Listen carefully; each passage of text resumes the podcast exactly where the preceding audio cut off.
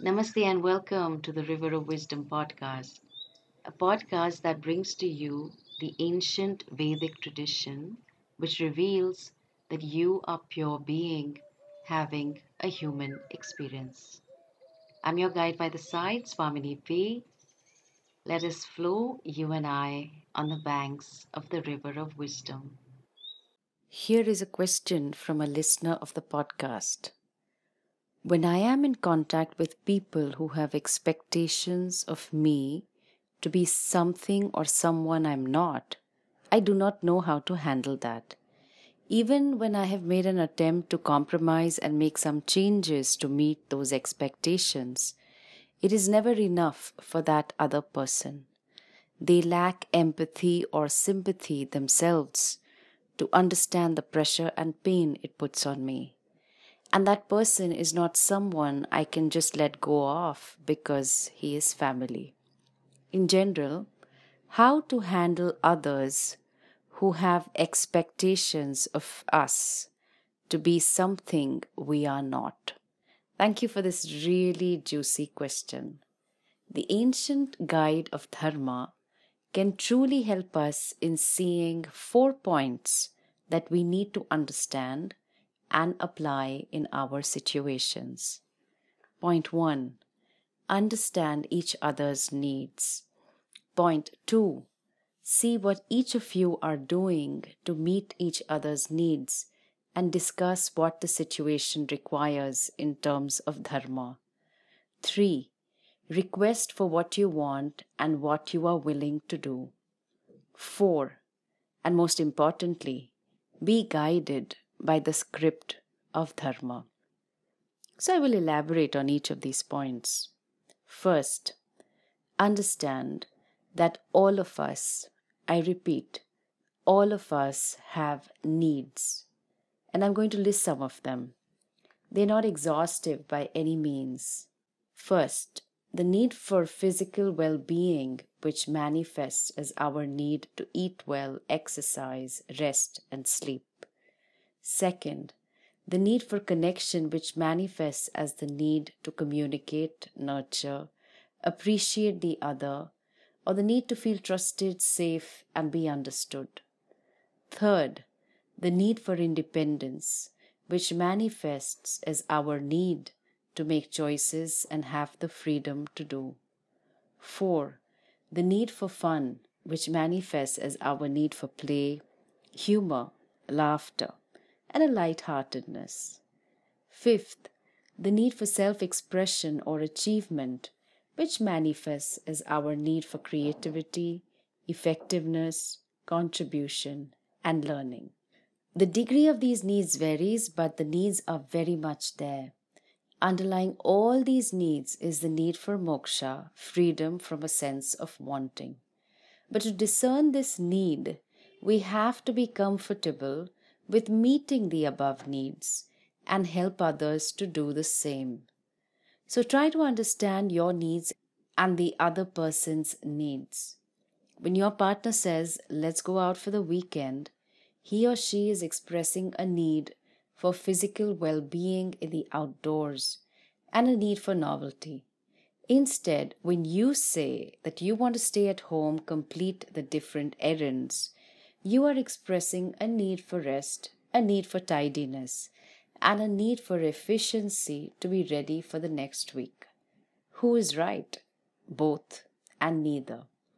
Different needs are being expressed by two people in a situation.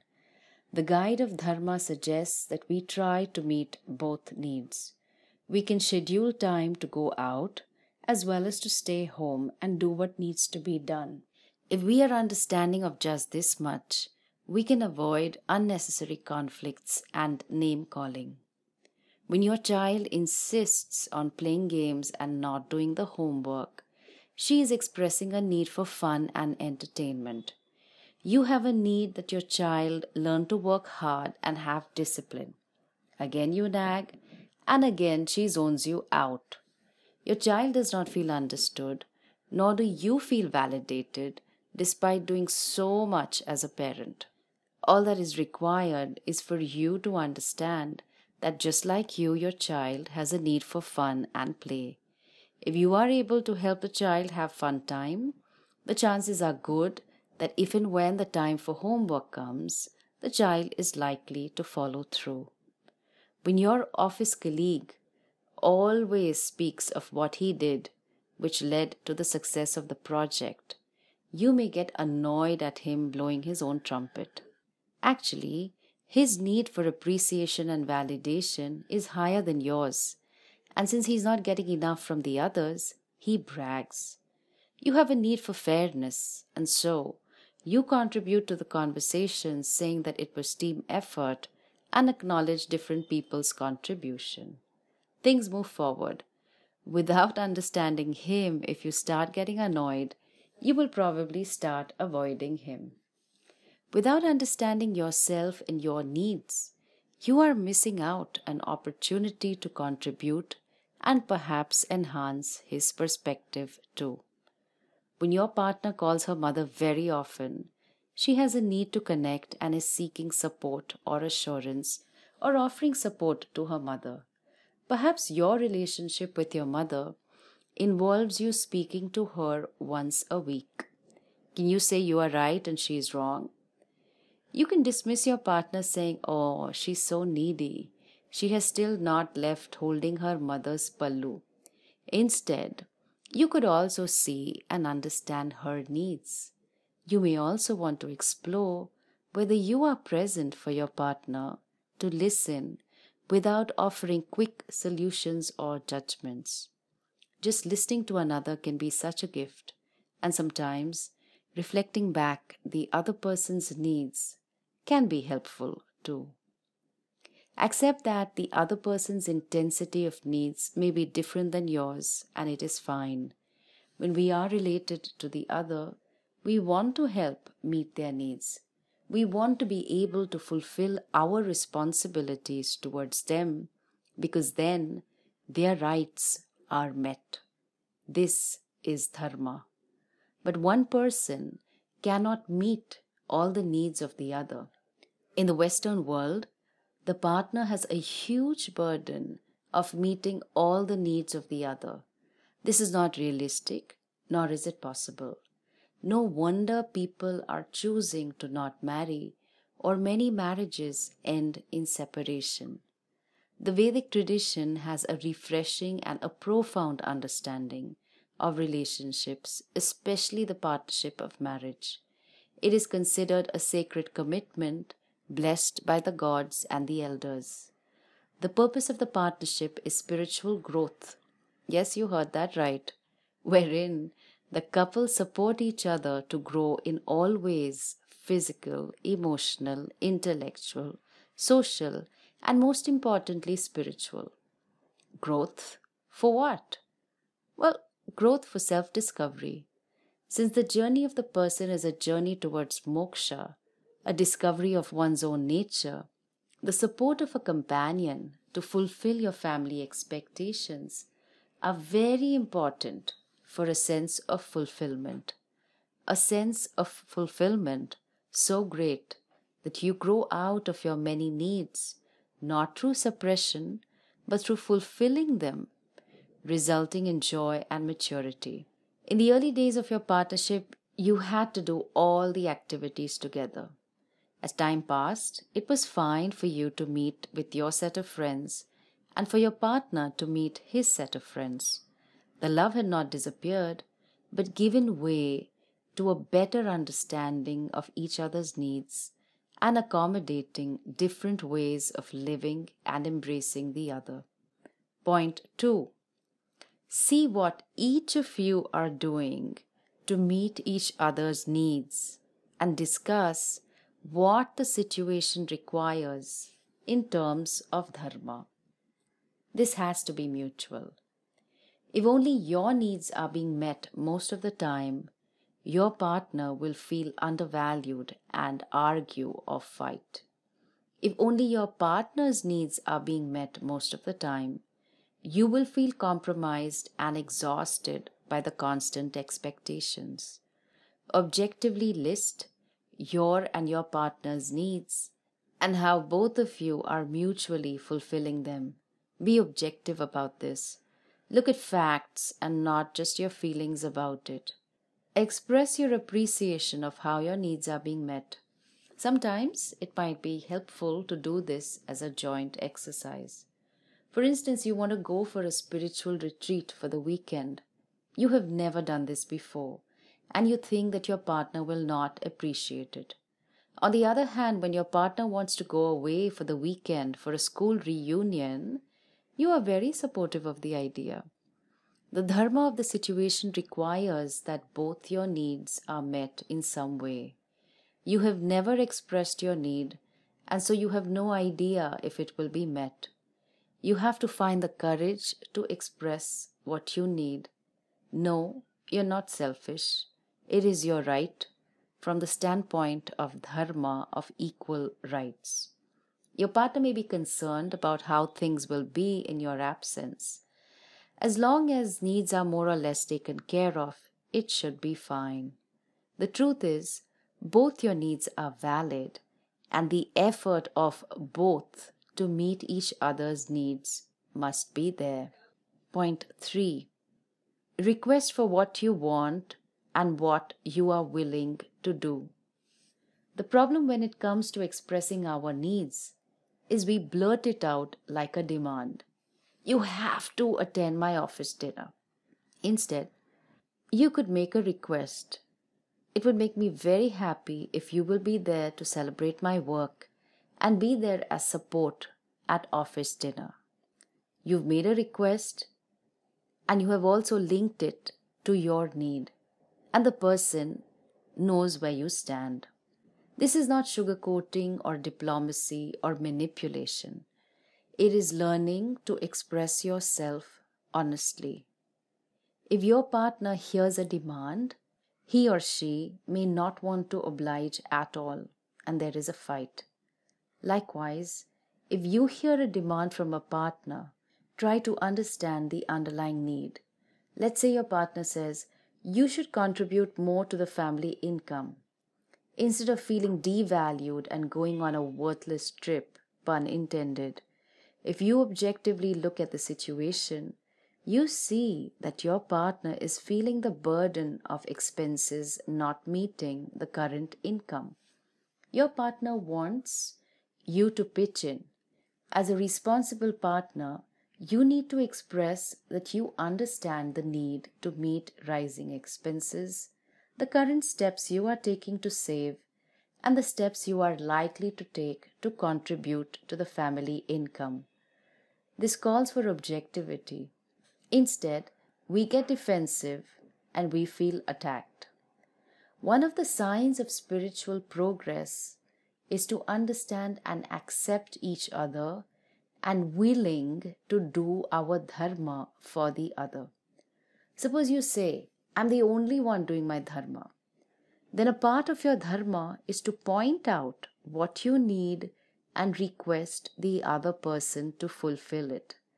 If the person says, I cannot do this for you, suggest some options or ask the person to think of options to make this possible for you.